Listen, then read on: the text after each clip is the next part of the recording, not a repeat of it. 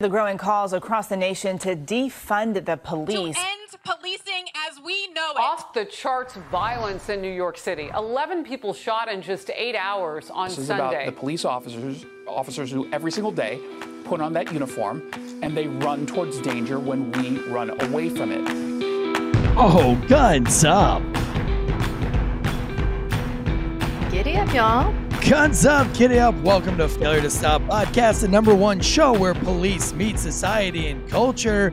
Uh, we are back in society and culture. They moved us to true crime for just a little bit. We're back over to society and culture.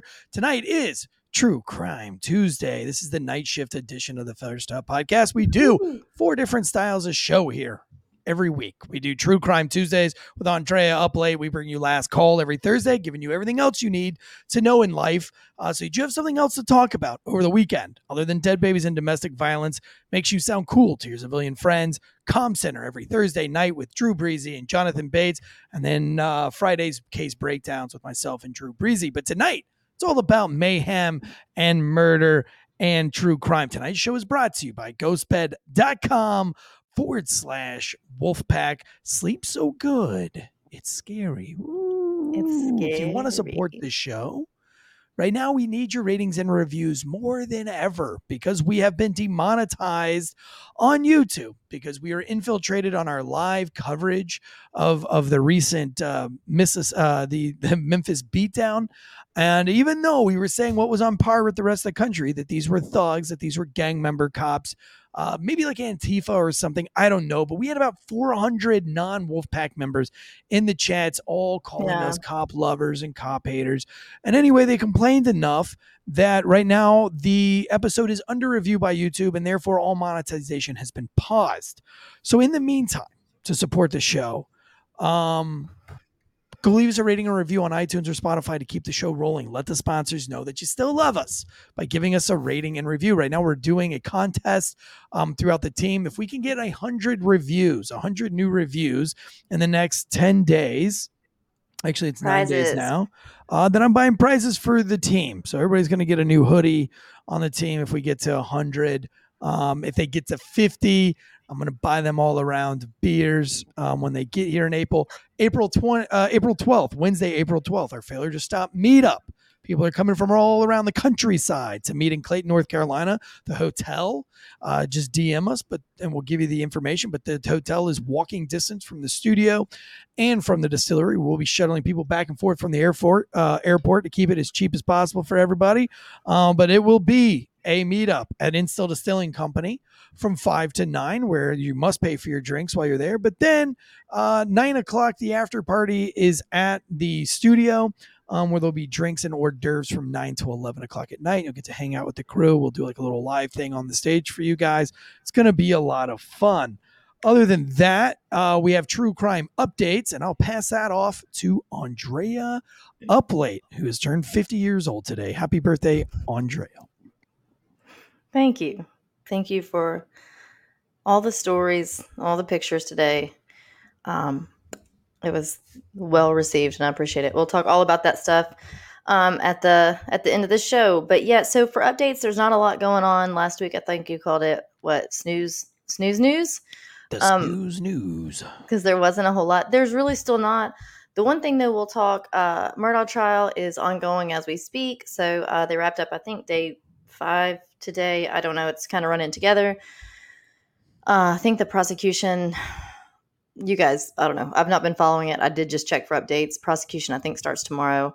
The one thing though, we're getting more cell phone uh, data that's been extracted that's being released now um, and talked about during the during the trial. So it has to do with um, there are capabilities that show if a phone has gone from you know like landscape mode to portrait mode, meaning horizontal to vertical. There's technology that can capture um, when steps were taken, you know, while a phone was being held. And so they're using all this, and it's you can Google it, you can look it up. It talks about it in all the transcripts and the different things from the court cases, from the or excuse me, from the trial that's ongoing now. How um, because he was very specific, Alec was very specific. If you remember, he was charged in the murder of his wife and his son, most recently connected to a million other deaths, a lot of other susp- suspicious stuff. Uh, but currently on trial for the murder of his wife and son he was very specific when he spoke about finding their bodies by the kennel at their hunting property and that he had been with his dying father uh, just prior to this. We learned later that their marriage was in shambles. They were not even living in the same home. They had been in an a lot of other things. It was all very suspicious. Excuse me, but uh, in saying that, this cell phone data, being able to extract this kind of specific information is very important, and it's not lining up with a lot of the things uh, that Alec has said uh, during this entire time. So that's interesting. We also have, I just took a picture of it. I had some notes that I did not bring home with me today. So uh, there's a moment when Alec was shown a picture of the uh, the crime scene including his son. So his son was shot and killed with a shotgun and his wife with a rifle. So two different guns, which made this at first a little strange, but anyway, we get into that on that show if you listen to it.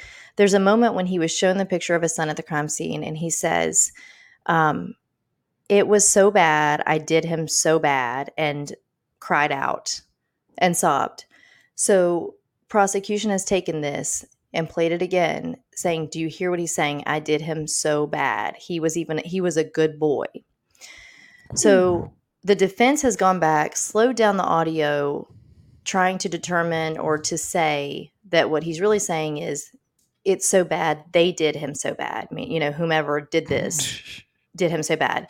But prosecution is still arguing. So they're trying to get in experts on this and that to listen to this um, audible data to see what exactly he said. But if he said what they think, then that's uh, pretty incriminating. You know, Uh, I, here's the thing. How about we not commit crimes with cell phones? Are we not? Do people not listen to true crime? no, no, no, no, no, no.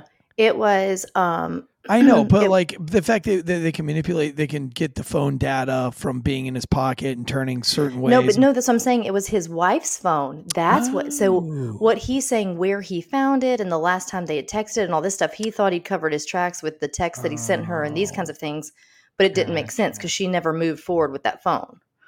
Gotcha. Yeah, yeah, yeah. Okay. and I'm sure they're doing it with his phone as well, but her phone is the one that. uh So before you commit a true crime, make sure the person doesn't have their phone on them. Yeah, get I'm rid of the phone first. I'm about to do some real true crime here. I need you to turn your phone off and throw it in that pond. Can you go on, go on and step on it a time or two? If you, Yeah, okay. Crush it. Why don't you make like Hillary Clinton and burn that motherfucker? Acid wash and it. and then get a concussion and forget that you burned it. Um, and so it says that uh, another thing that was interesting is that that we didn't hear initially. You know, and you know we talk about this all the time. When you when you're first talking about a case or when something's new and someone's initially being charged, you you don't have the deta- we we likely won't ever have all of the details, and that's fine. But things are coming out now that we're that's new to us. Um, and one of the things is that the prosecution has additionally claimed Alec changed clothes after he killed his wife and son and then drove to his mother's house to establish the alibi because he had on a clean white. Remember, this is like frat boy, lawyer, financial family, white button down. They were always in like the Madras plaid and the, the you know, the button downs and the chinos and the whatnot. But he had on a white button down shirt. He has just arrived to the crime scene of his his wife and his son, who son, like I said, head just about blown off, wife shot in the back. Uh, but his shirt was clean when authorities got there. Uh, I can't imagine a scenario in which that would be the case, right? Because you're gonna you're gonna get down, you're gonna cradle, you're gonna try CPR, you're gonna look Yeah. at him, you're, anything. I mean, you're gonna have Right. blood all over you. So Tears Yeah. and mascara and all that dude things, right? definitely wear makeup. Who Alec? Yeah. Ugh, I just that whole it just whoa, grosses me out. Again, y'all go back and we did a three parter on that. It's so because it is still so interesting. It's so wild. Um. Ugh. So moving forward, Idaho, Moscow, Idaho, the college students. Uh, not a whole lot going on new there. We do know that authorities had, if you remember when Bryan Kohberger left the residence, that Hyundai Elantra that had been the car in question for a while, and when he left his residence to drive with his father to Pennsylvania, so across country to Pennsylvania for um, Christmas, they FBI, different local authorities had people kind of set up and stationed to just kind of keep an eye on him as he's making this route, right? Because they they can't get him just yet, but they absolutely know that he's who they are targeting. So they're they're kind of keeping an eye on him.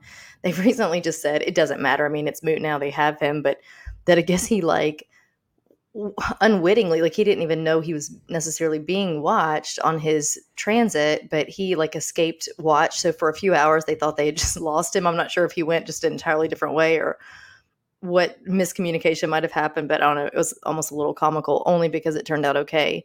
But they've just kind of released a little more of what they've seized from uh, the house uh, where the murder took place.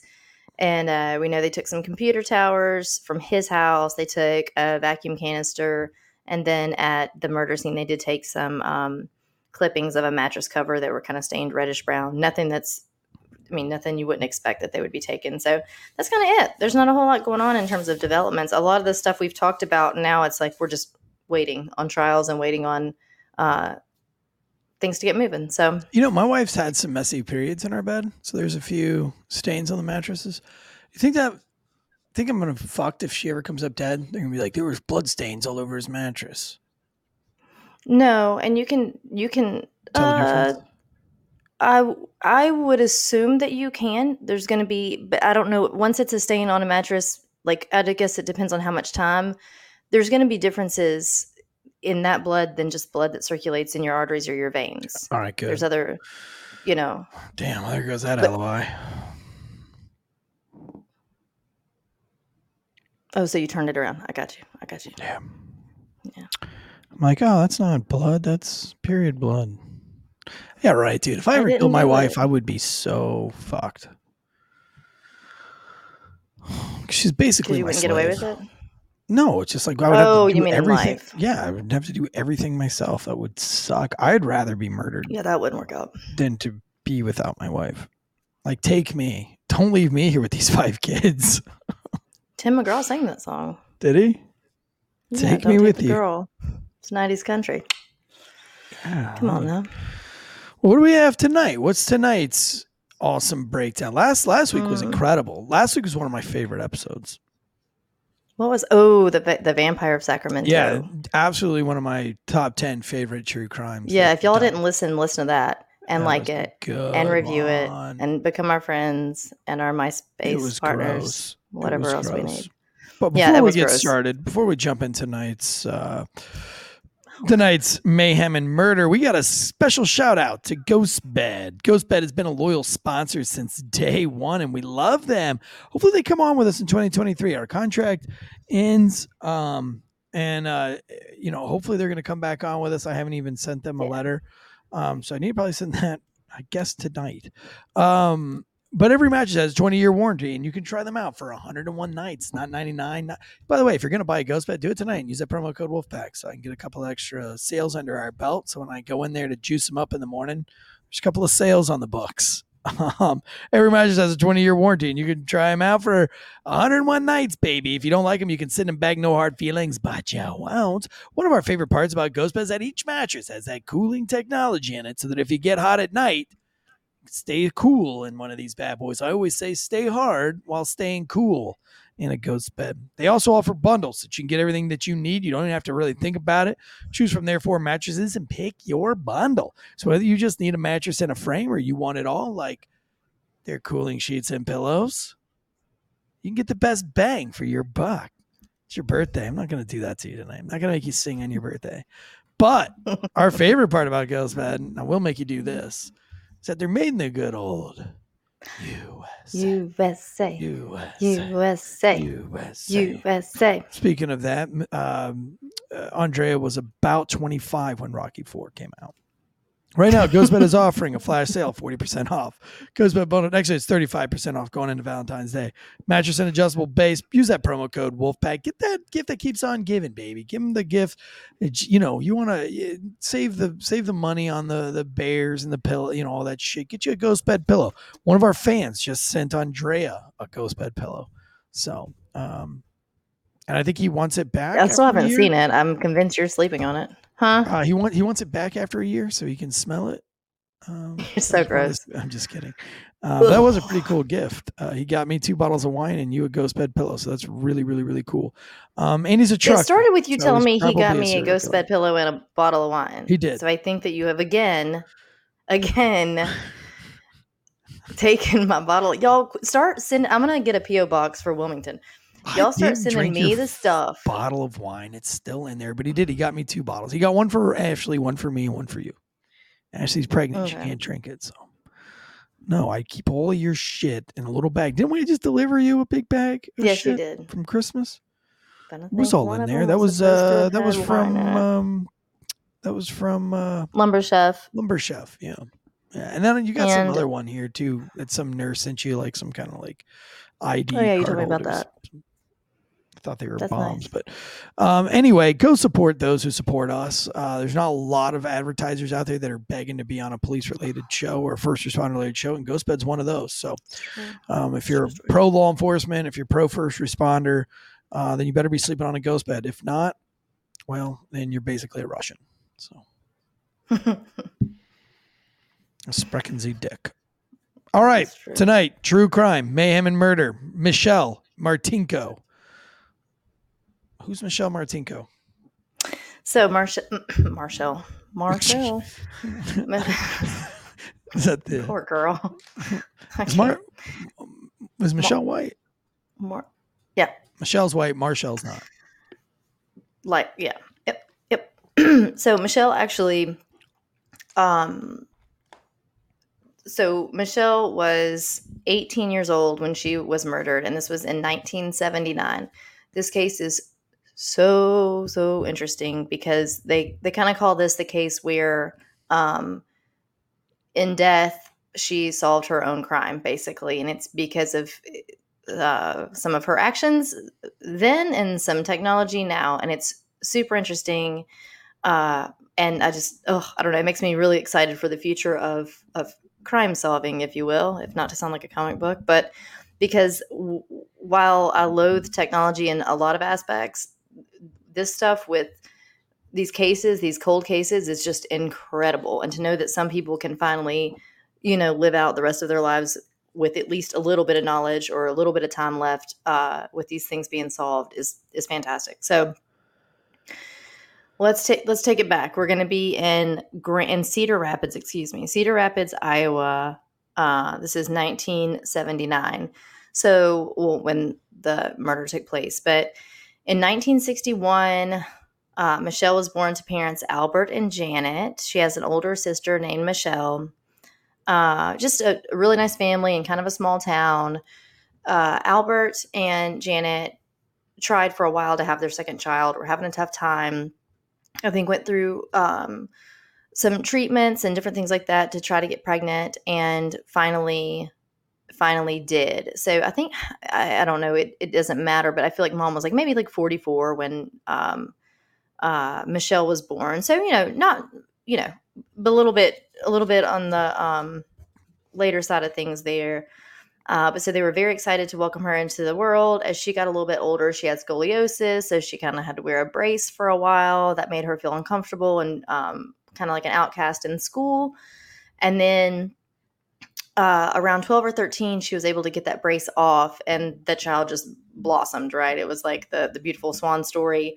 She had uh, uh, at the time Farrah Fawcett was all the rage and Michelle had this long hair and she learned to style it. So her sister will talk about her wanting to style it like Farrah Fawcett and it worked. And she was gorgeous and she was like triple threat. She was super smart she was in all these clubs and activity, choir, theater, you name it. Um, do you have any of those uh, pictures of her? Just a couple of her, like as a teenager? Nope. Uh, no. I don't have any of those. So sorry. I will Get them right now. You must have sent two emails. Oh, plus nine. Damn. Damn, that's a lot of photos that I did not download. I only saw the first three. Uh, keep going It's though. fine. I, I, it's I've fine. got Yep. it. So, um, but anyway, that kind of sets the picture that she didn't have a ton of friends growing up because of her scoliosis and her brace, and then poor thing, it kind of like swung to the other side of the pendulum, once all that got fixed because then she was um, again like that that triple threat, and that caused a lot of jealousy amongst her peers. She uh, didn't have a tough time with teachers, with her academics, again with extracurricular activities. Uh, she would have boyfriends, but just most accounts will say there just weren't a lot of girls uh, hanging around, unfortunately, uh, to be her buddy. So, and we're going to kind of remember that as we talk a little bit later, right? So, uh, she had a boyfriend uh, around junior year or so of high school named Andy.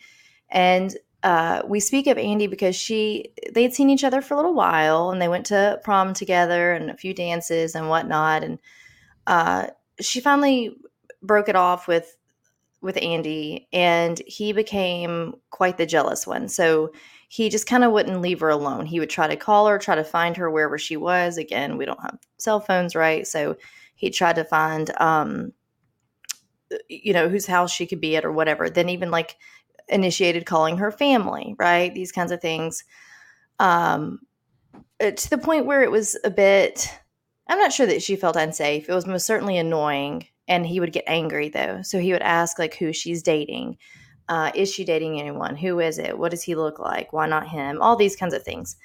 So he eventually kind of, I don't know that he ever really gets out of the picture uh, before her murder, but he was always kind of in the periphery there, swimming around, making her phone calls and making her a little bit uncomfortable.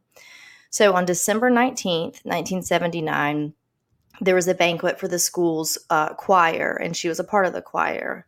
All right. So it was at the Sheraton Inn down the street. Yeah, there's a picture with her Farrah Fawcett hair of Michelle.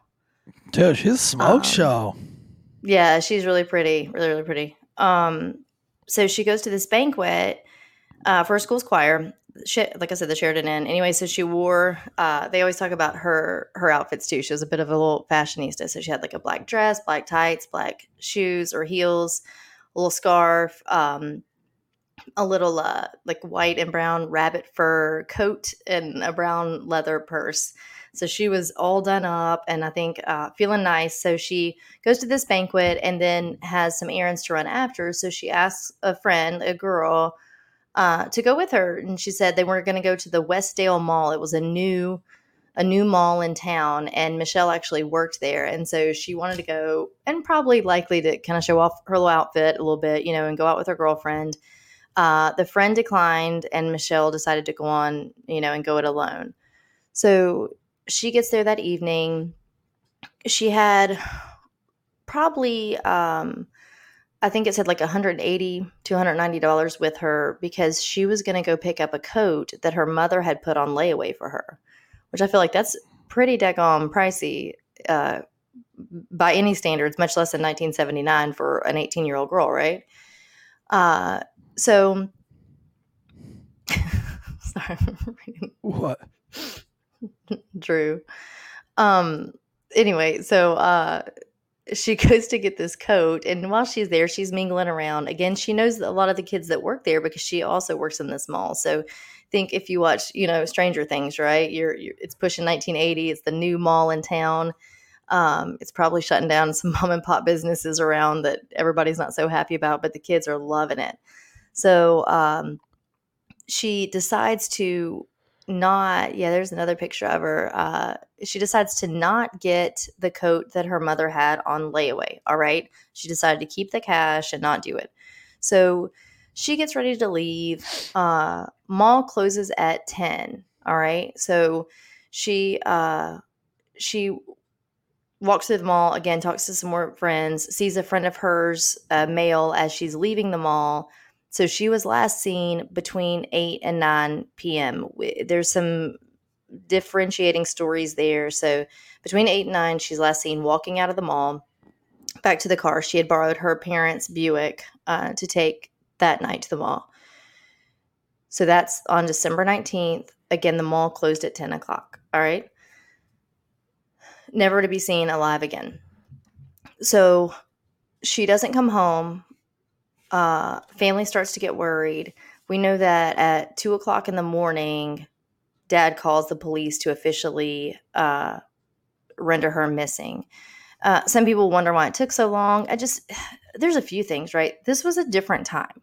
You, weren't. Uh, you weren't used to immediately hearing back from someone. It's not like you had a text at the other end that you could, you know, hey, where are you? I'm going to bed. Are you good? You know, you're kind of used to kind of sitting up and waiting. Again, it had been a function for her school. Maybe they thought she's going to be out late.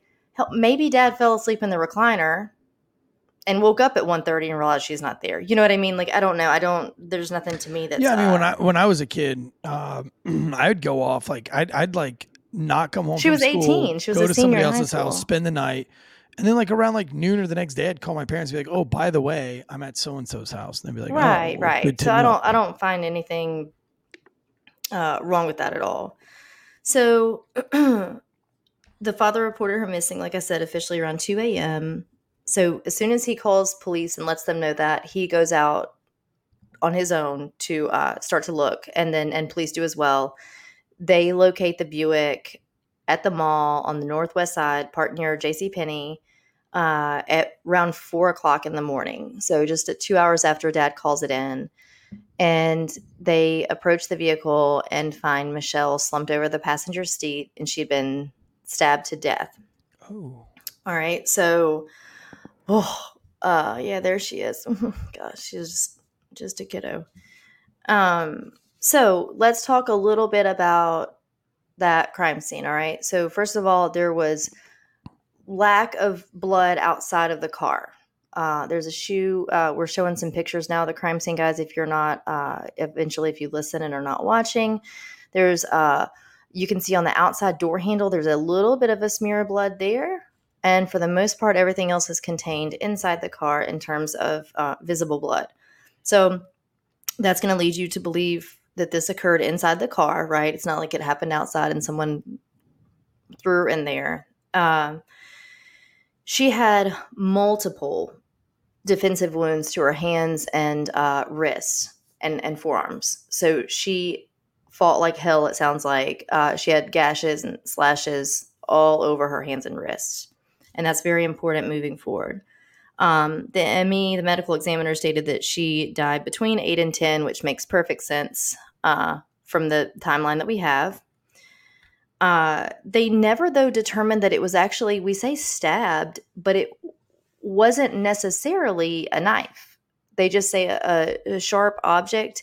They couldn't even really determine the width or the size of the object because a lot of them, they weren't, these wounds were not um, uh, all the same. So they were all kind of different jabs and cuts and kind of all over the place. So that's that part of it. Uh, we know that there were no fingerprints, which leads them to believe that the killer did not or did wear gloves, which you've got to think again. Not that no one wore gloves committing a murder at you know at that time, pushing 1980, but not as many people did because DNA technology wasn't what it, you know. Not everybody's just worried about every like I say DNA, but even fingerprints. People just gloves weren't used quite as often in that moment. Um, this man or woman did. Uh, and the motive couldn't have been robbery because she had, or likely wasn't, because she had uh, the cash still on her. Remember, she had 180 bucks to get that coat. It was still in her purse. The things that she had bought at the mall were still in a bag in the back of the car. Nothing that anyone knew of had been taken whatsoever.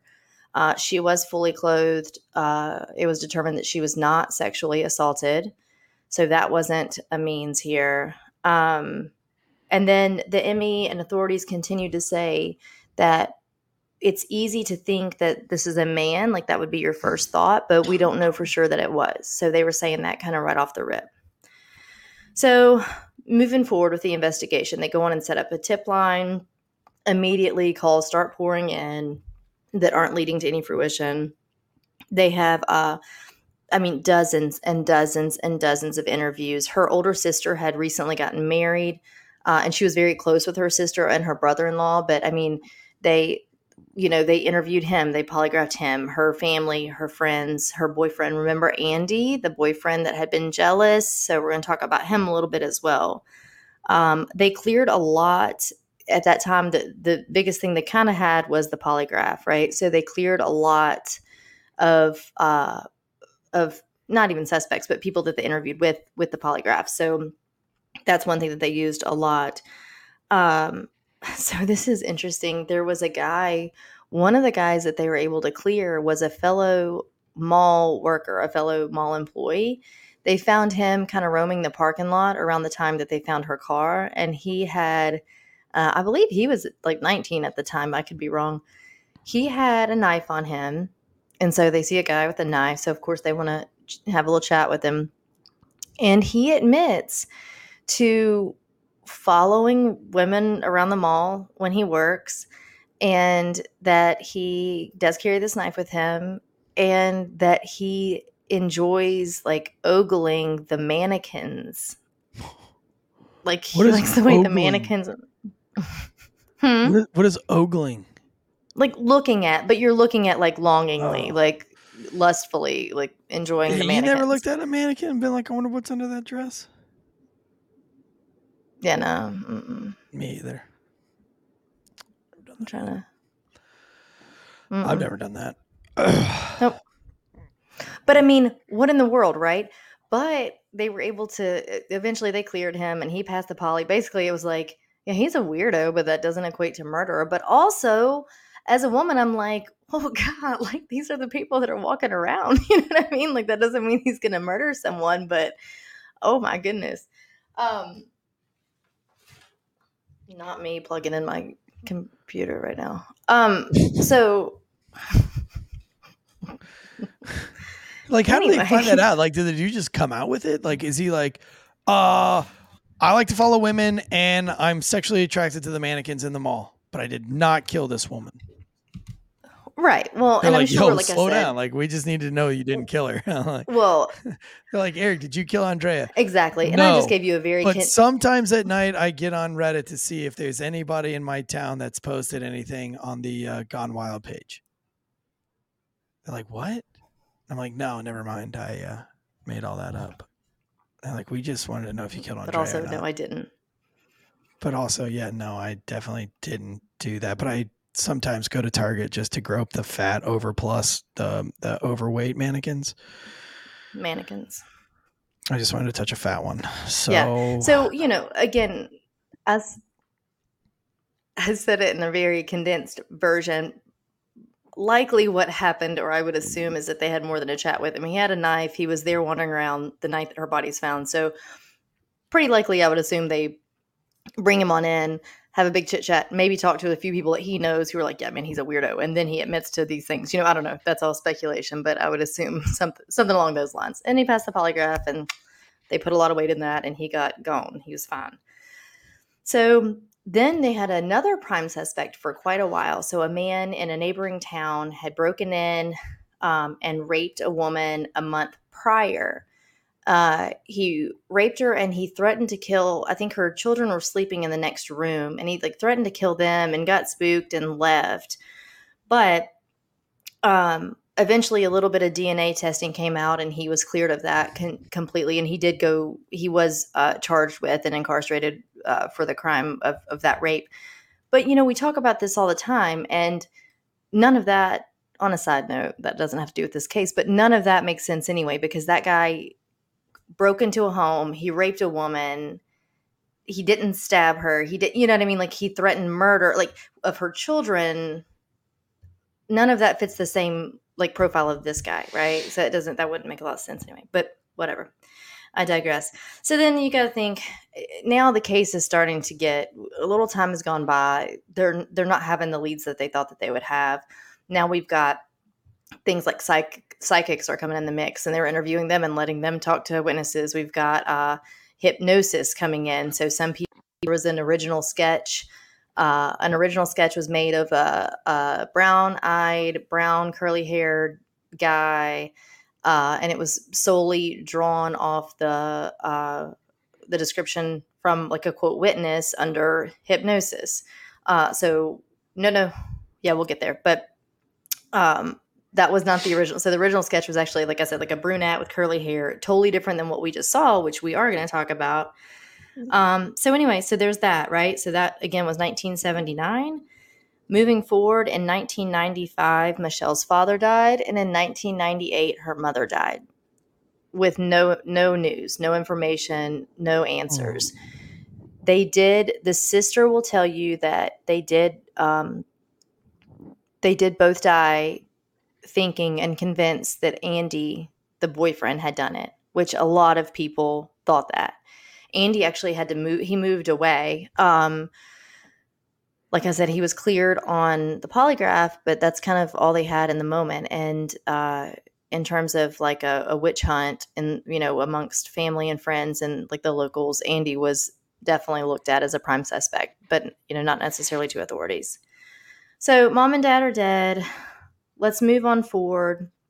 So, Harvey Denlinger was the original detective on the case, and he worked this case for years and years, and he was very, very invested. We talk about this a lot. There's often one or two that, like, this has become whatever that case is, has become their baby. We've talked about it, I think, uh, two stories ago, where even that gentleman said basically, like, I won't even retire till I figure this out. You know, a case that had gone cold that was super sad. So, um, Harvey was that detective in this case as the time went on, uh, he did get older. He did retire. His son, Matt Denlinger, uh, became a detective.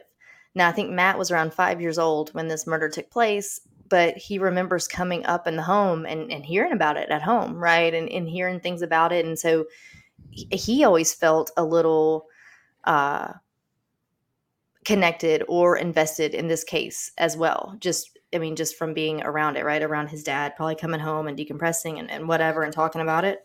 So Matt gets on and he, uh, he takes over the case.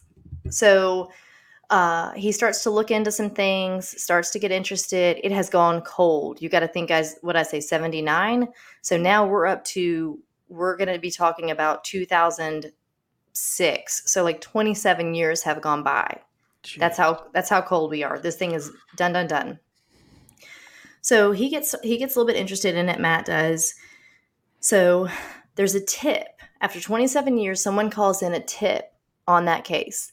The tip winds up leading to nothing. It it it didn't matter. It didn't help. It didn't do anything. However, it got Matt's wheels turning. Uh, so he goes back and he starts diving through the case files again, looking through the evidence again. And they knew that there was blood on the front of Michelle's dress that did not belong to Michelle. The only other blood that was not hers was this one little bit on her dress. Um, so all they could determine as as DNA technology went on at the time was that it was male blood. All right. So there's a we're showing a picture of the dress it looks a little, little, you know, pulled, a little ripped. Definitely uh, not like someone tried to rip it off of her, but much more like she was fighting while wearing the dress.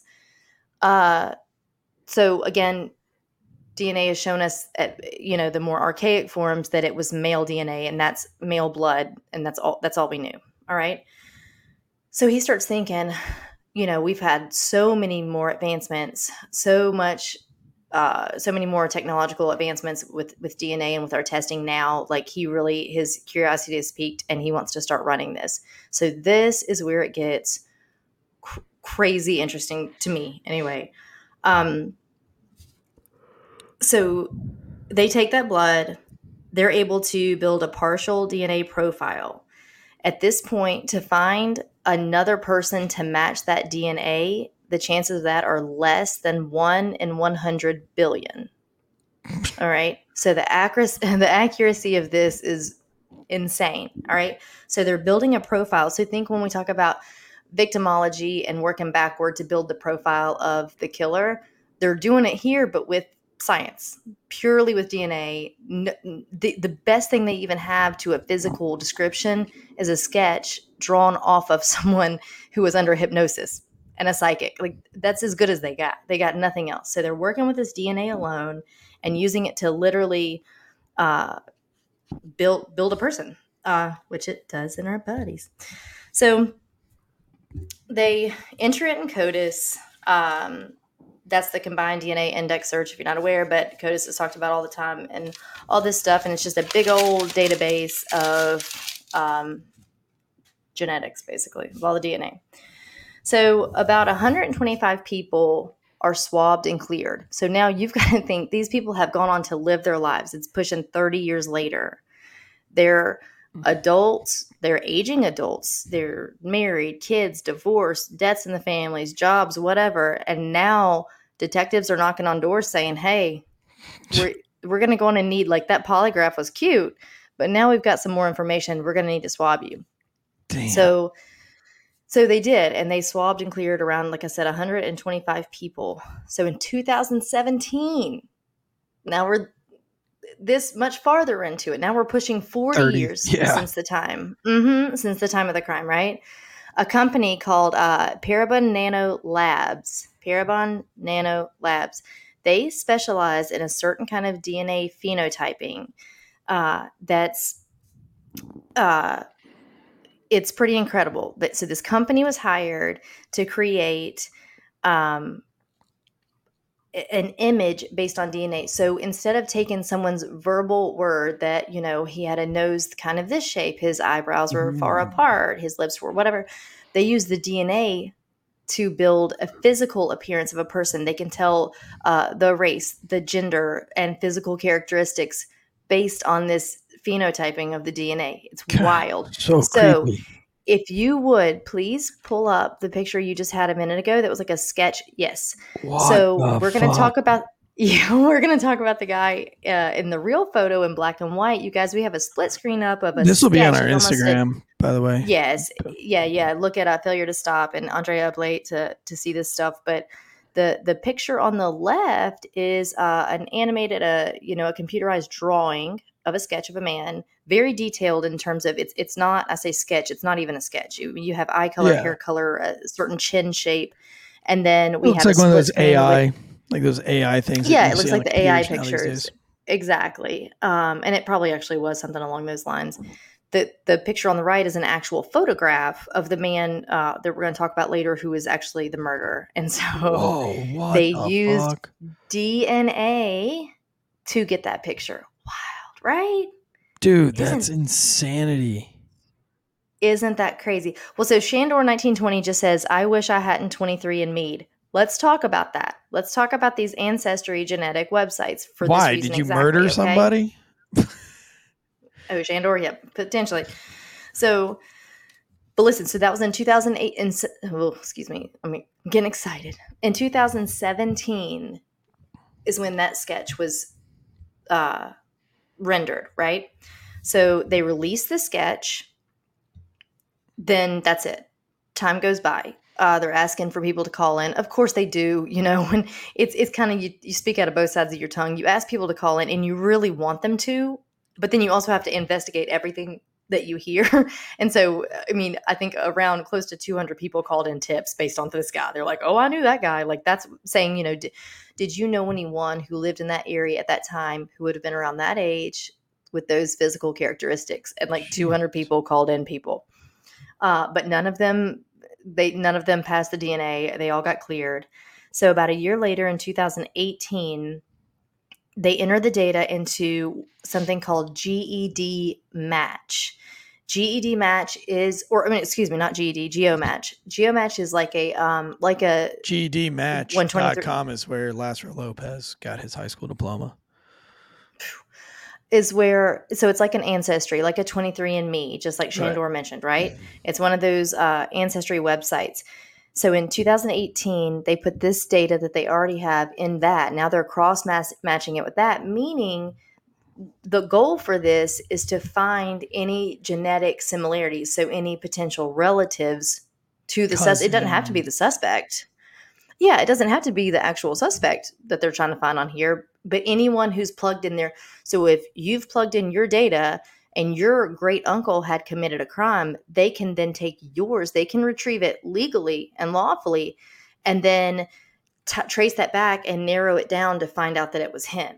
All right. Right. So meaning you your hands are clean, you're fine, you're not in trouble, but they've used your information to do this, right?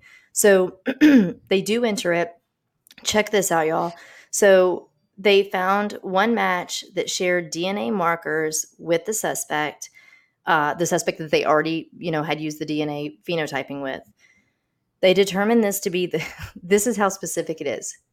Not they found that it was a match, and by knowing it was a match, by looking at the DNA and looking at the strands and the RNA and, and all the things, they determined that the kill. This has to be the killer's second cousin once removed. Jeez. Okay. Um, so the company spent months and months uh, figuring this out and building a family tree. There's some diagrams we'll put up, but there's diagrams where you see this company. This is an outside company. Like this isn't even authorities doing this. This is they've hired out this out like who specialize in genealogy and in these kinds of things to get this figured out. So they spend months.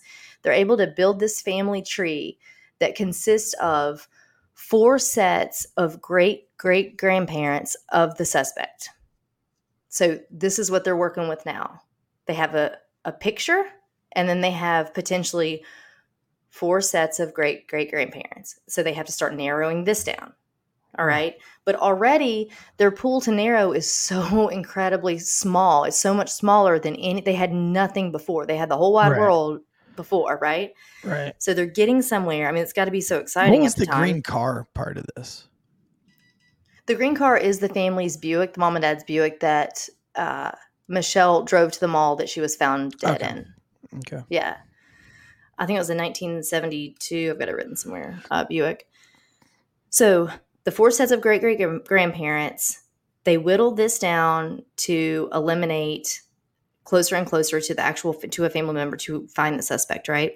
So they found a match that was a first cousin of the killer. Now, at this point, we'll go on to talk about this, but the the person they found, even though they're first cousins, they didn't spend time together. They lived somewhere different, not in the same state. She didn't have any Right. family ties to him, like you know, she didn't know him, whatever. But they find uh the so they narrow this down. Then they find a set of brothers. So they narrow it down when they find the fir- that it's the fir- a first cousin, and when they by process of elimination realize it's probably going to be one of these three brothers uh, with the last name burns one of these three is very likely our suspect. So what do you think they do? What is the one thing they have? What's the only thing they have right now? A picture. well more And specifically science. They have dna so what do you think they do? They can't get a warrant. They can't get a warrant and go get this these guys dna right now. Like they can't use They probably watch from the them, like wait tree. for them to throw out something, like throw Yeah, some trash, exactly. maybe do some trash And- pools, see if they blew Exactly. their nose into something. And this becomes a point to talk about because um, I'm not sure what states this doesn't work in, but in Iowa, as in many, trash is not considered your legal property at that point in terms of privacy laws. and Once you bring like it down, once you take it off of your curtilage, meaning that it leaves your driveway and it is put out, it's reasonable to think that you're giving that trash up to the public. it is no longer your private property, so No. you do not need a search Now, if your trash can is up next to your house and not down by Well, the street, But listen, I don't think this is federal, right? Like, so that would be North Carolina state law. Right, Iowa could be a bit different, but um, so at least we know we know this much that trash is not considered something that you need. Yeah, to well, so obtain a what we do, in- like in Iowa. it and with with the Raleigh Police Department is every Thursday when it was trash day um, in our district is we would go and get a city truck with city decals because we work for the city, and we would go around and pick up people's trash cans and literally trade them out for new ones. And we would take the trash back to the station and you set it out on a tarp and you dump the trash out. When I mean, when you're looking for a suspect, we don't just do this randomly. Like we're not just No, no, randomly no, no, of course. like this guy was is is this is attached to this case and this guy's attached to that case you know we'll go and and we'll pull their trash so i mean i'm sure they've been doing that for many many many many years Yeah. Yeah, for sure. So that's exactly what they do. They sit and wait. So they kind of go brother, just like they've been doing, brother by brother by brother, one person by one person. So they go and watch um, one of the brothers. He throws something out, a cigarette or something. Uh, they're able to get it. Much like this was, this is how they found the Golden State Killer he, uh, with a cigarette of his, by the way, uh, through a genealogy base and a cigarette. So with uh, they they were able to eliminate one of the brothers. Then we get to old Jerry, or yeah, Jerry Burns. Jerry, they watch for a while under surveillance, and he is drinking multiple sodas with. Uh, I, I don't like to call them sodas. That's what it says in the article. But he's drinking like soft drinks, right? Like cokes and stuff with with a straw, which I think is an egregious crime in and of itself. Yeah, yeah. He's a drinking his- killer for sure. right that's the first that's the first clue so he drinks multiple uh, cokes with a straw uh, tosses it they obtain the straw match bam bam bam match oh my goodness. I think it's crazy. I got so, so excited reading this. I can't imagine how they felt. And the guy the detective whose father had been on the case the father's still alive too. Uh, well unfortunately not the not the victim's father but the Right. detective that had worked the case is still around. It just oh my gosh. Boom. so um so they find a match. So it's jerry burns. All right. So uh that's him. well that's him now. He was only 24 or 5 at the time of the crime and that's what he looked like oh my gosh that's wild put glasses on the dude on the left you know what i mean that's just nuts Okay, so now what? What? What do we know? Like, why did he kill her? What was his relation? So that's what we need to figure out. Okay. Yeah. He has zero relation. He didn't know her at Oh. all. At all. Why Keep in mind, he did he didn't rob her? and he didn't sexually assault her, which is very, very surprising. Road right? rage. Um, she didn't, hadn't even left her car. In fact, authorities at this point believe uh, that he was waiting in her car when she got in her car. Why? I know. Mm. Dude, well, when I because I, would assume that he had watched her get out. When I was driving here today, something banged into my back seat of the van, like something like tipped Uh-huh. over, and I thought somebody was back there. I was gonna shit my pants. But okay, You so know- why? Why? What does he say? Why? What? Why did he do it? Okay. Well, he says he didn't. Okay. but he can't he can't argue it because that's i mean he he his dna is the only literally the only other dna at the crime scene. It's his blood. And it's his blood because what did we talk about earlier when i said it's a case that they talk about that she saw from her death? She fought back and in her fighting it might have taken 40 years but in her fighting she her nails sliced she cut him he was even wearing gloves remember or, or very likely had to have been he left not one fingerprint Right. so she was able to probably scratch up his forearms or his face or whatever enough to leave his blood on her dress. That is what all of that is what solved this. Wow. Um oh, it's why I just oh man. So they they did say that she fought like hell. Um those are the spots where the blood was found on her dress. All right, so let's talk about this guy.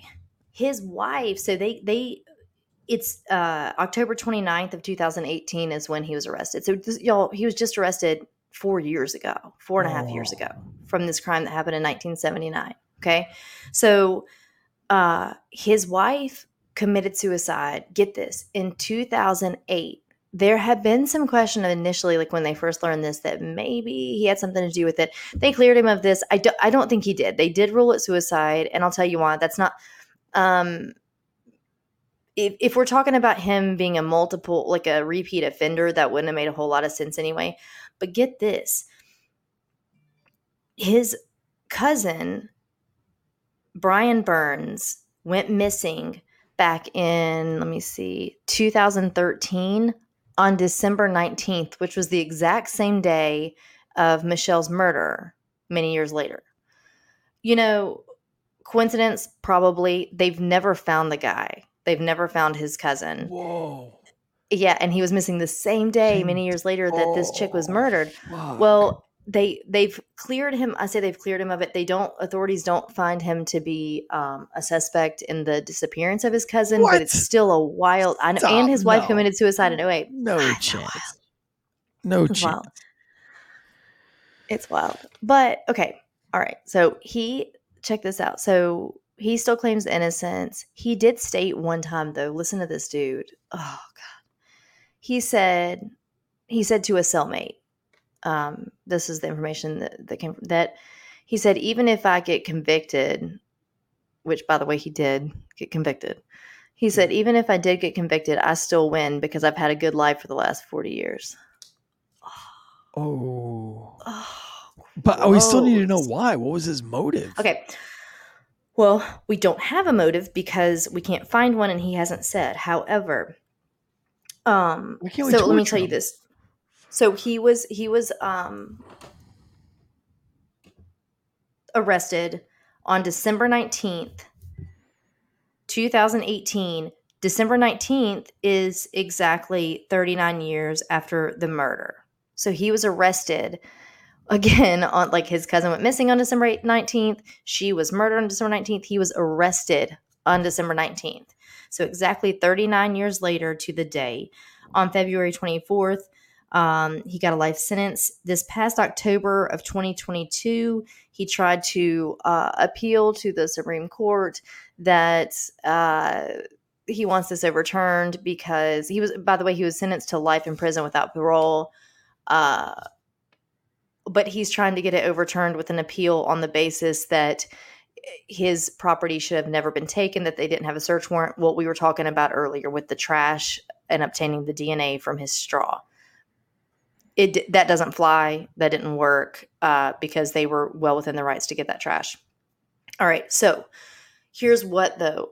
What do you think?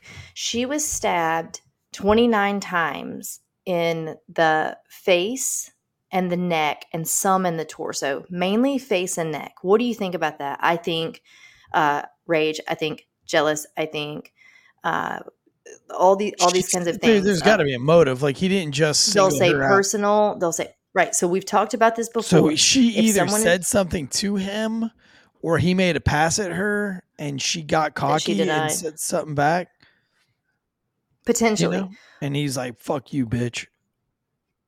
so what we've talked about is that if there's a murder like that and it's not personal someone it's probably not the first time someone's done that or it won't be their last all Right. so he was around for 40 years after that happened. He moved. Not long after that he moved out of the area. Eventually gets married holds down a professional job all these things. There are authorities in iowa now that are saying um, basically there are two or three cold cases now of women that fit the same victimology that they have no leads on and he's being eyed for a few things. Oh. so there's i think i think unfortunately or you could look at it fortunately if these things get solved he there might be a lot more going on here moving forward. Like he's in the system he's in custody. Um i mean like this was just this past october just a few months ago that he tried to appeal this thing. So i mean he's he's pretty newly in in prison You know, what would Um, be a fun game. Somebody just meant Bosco mentioned that in the thing. You know, would be a fun game. Well, not a Hmm. fun game, but you remember how we used to. Remember when it was really cool to go out and find stolen valor? We'd go out Oh, yeah. and they'd call these people out and they'd do all this stolen valor stuff. Like, what if you uh, outed prisoners in prison for being like pedophiles and stuff? Like, what if you put it on blast to like other prisoners? Like, what if i mean i that think they do that anyway right like isn't no, that I mean like when they get suspicious, right? Like when they get suspicious of somebody or they don't know their story, they go in and then they do a little research, but they don't like research every single person in prison. So there's a lot of people that run out of the radar from what they've done. Yeah. And they lie and stuff. Now this guy's a little bit more high profile, so probably not, but would be interesting to. yeah no i'm down But wow, that. I'm man, I wish we with knew why. Oh, and then but a separate we a separate thing that really, you know, is unfortunate in this is that number one, of course, her parents died heartbroken with no Right. answers. And thinking But the also boyfriend did it. Andy. But poor Andy. Poor Andy. So oh, that's another thing. Poor Andy didn't do it. And he has Right. to know that her parents died thinking that he did. You know, and probably a few other people along the way. It's awful. God. There was another guy that had been one of her boyfriends, a close friend of hers, that initially was looked at um, not as seriously as Andy. Uh, thank you, David. I appreciate that. Um, not as seriously, but he was definitely looked at. He passed the polygraph, but he was one of the ones that they came back to like 30 years later, right? When they came back with the new DNA and wanted to swab all these people they had originally cleared. And he is now at this point married to a judge. And his wife was like, uh uh no, don't no. Like you can like do not submit. Your don't do that.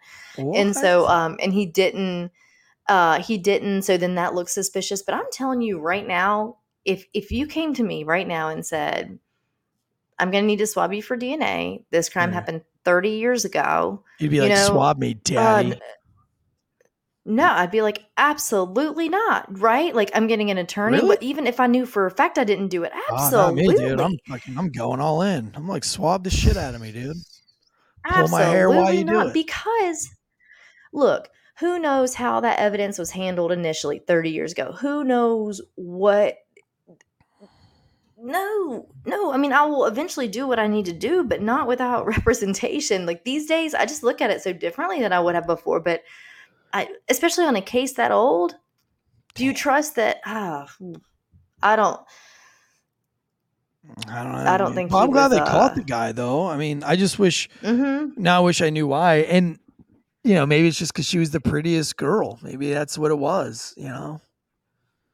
You that know? usually doesn't you know i mean a lot of these victims are are you know good looking or whatever but i don't know it would just make me wonder oh oh the picture go back to the picture oh i don't have the article with me so i can't tell you i'm afraid i'll give you wrong information you first put a picture up of a yes that is a news reporter that was murdered around the same time if i'm not mistaken guys if you know this case and i'm wrong just She tell me i don't have my notes on the this victim. Right. Yes, she does.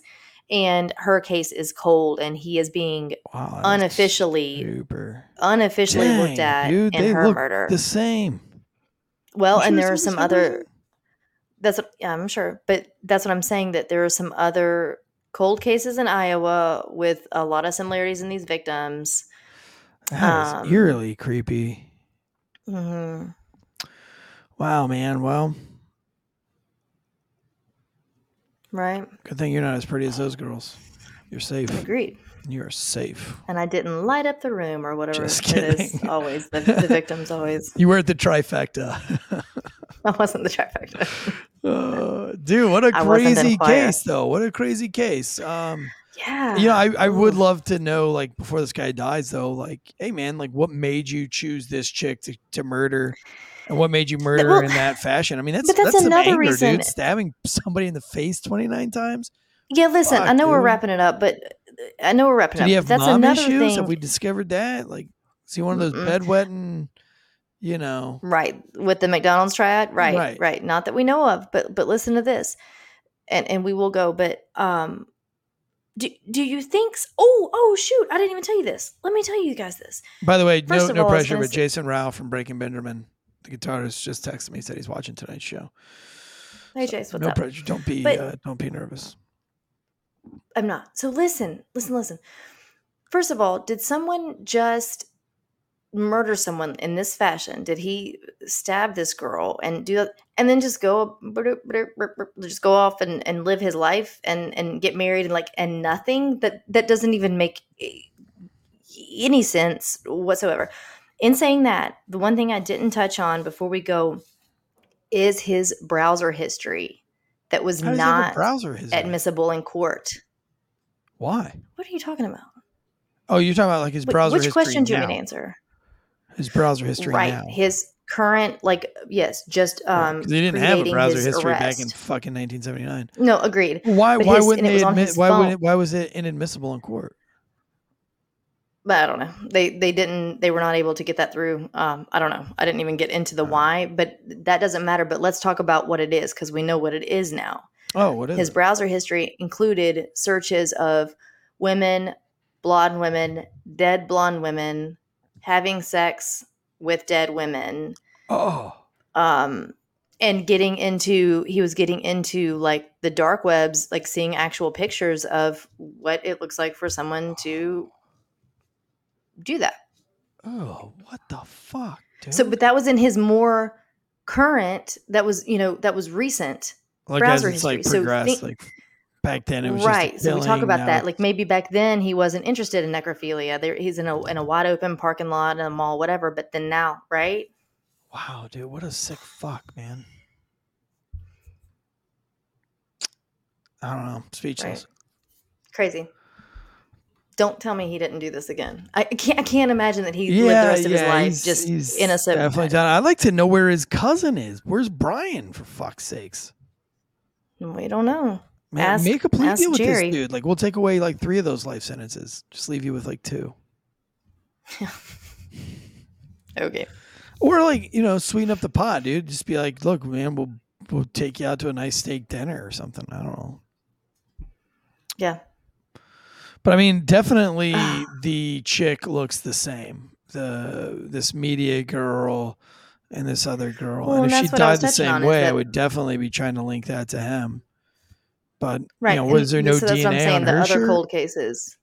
You know, Um, maybe he got Yeah, not that I know of. I didn't even look into hers, but it was more of a But now I need I mean, just a holy cow moment when I saw her face. Well, I will. I'm happy to revisit this one. I'm happy. What it makes me want to do is start looking into the cold cases in Iowa at this time with the same victimology as these girls, you know? Hell, let's do that. Because that's what it looks like they're already doing.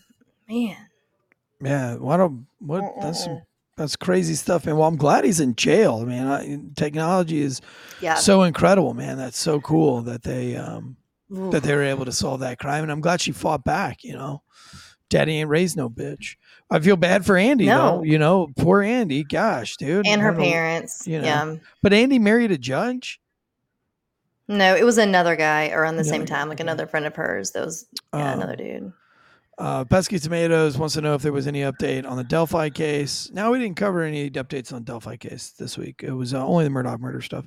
Um, There's nothing new on Delphi right now. That's why. Andrea said, um, Eric interrupted her. She didn't respond and just stared at him.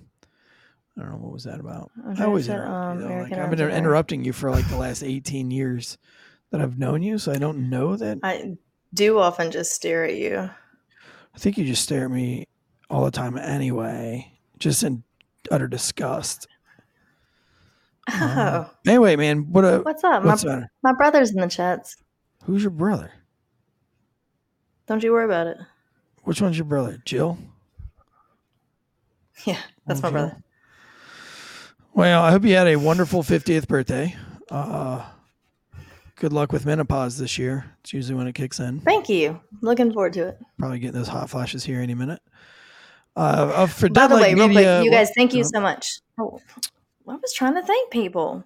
I was. I'm thanking everybody. Michael Hendricks, Bosco. Oh, you got a couple of Venmos since we weren't allowed to take super chats today.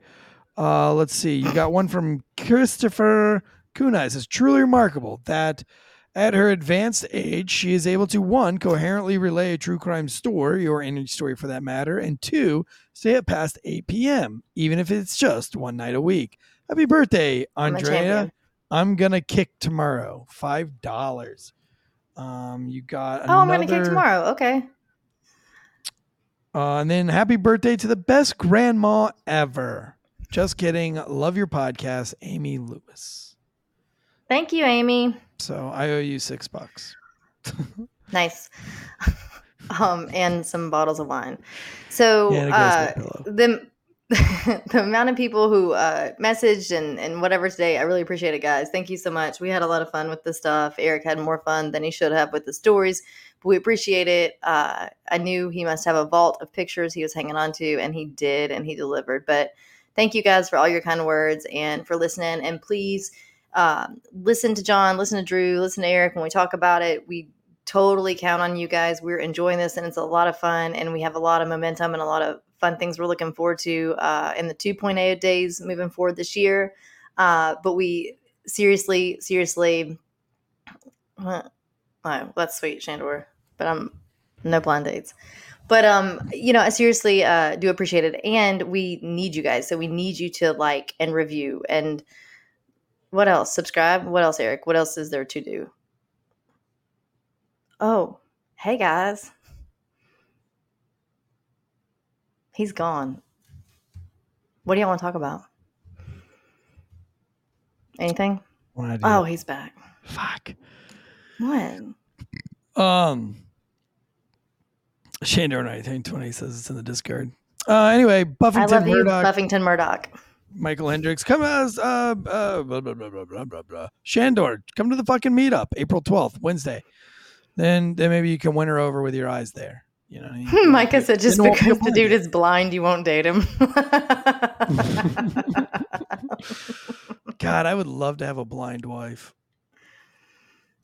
I'd like see how close I could get my wiener to her face without it actually touching. Like do all that kind of shit. I used to babysit these two deaf kids, and uh, I used to just talk so much shit to them when they couldn't hear me. That's don't So stop. funny. Don't. No. Why? Nope. Why? So that's the cool thing. That's what you get to do Stop as a hearing person. Stop. I used to just, I used to just talk all. you really wonder why shit. our memberships are on hold? Like, you want to blame it No, on that case that we talked about? No, the only thing our membership's on hold is because uh, we are pro police for for the uh, for the breakdown. So as long as you're anti police and pro COVID vaccines, you'll never ever get demonetized. But for those of you who are just true. listening, we did get demonetized. Wrapping it up. Um, so that's why you don't see any super chats. That's why you none of you guys are lit up in green for our paid members. We're on pause right now. Got our PP spanked because uh, uh, we were just as anti the Memphis beatdown as everybody else, but I guess because Antifa knows that we're a police podcast, they put in like 300 complaints about us. So right now, YouTube's working through that. So um, anyway, until next time, Sarah, David J, Bosco, Corn Pop was a bad dude, Michael Hendricks, Silamander, Buffington Murdoch, uh, all you guys, Brittany Fuckner. I said Fuckner, not Fuckner. Um, pesky She had her baby send me a message. Corn Pop was a bad dude. Who did? Brittany had her baby send me a message. He's very advanced. Oh, very cool. Um, Oh, when you shake your baby from an early age, they advance a lot quicker. So, go away. really. Guys, really we love you. Thank you. all right, guys. Until next time, guns up. Giddy up, y'all.